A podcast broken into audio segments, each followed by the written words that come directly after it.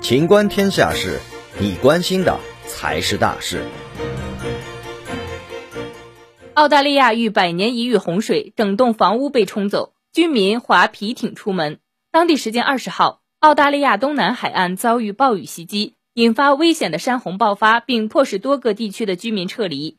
新南威尔士州州长贝雷吉克利安二十一号表示，有部分地区正经历百年一遇的洪水，且极端天气情况还会持续下去。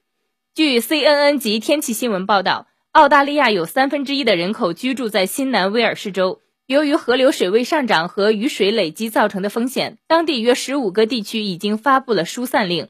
遗憾的是，北海岸中部的部分地区正在经历百年一遇的情况。虽然我们认为情况不会恶化，但极端天气肯定会继续下去。新南威尔士州州长这样表示。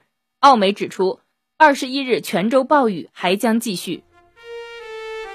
本期节目到此结束，欢迎继续收听《秦观天下事》。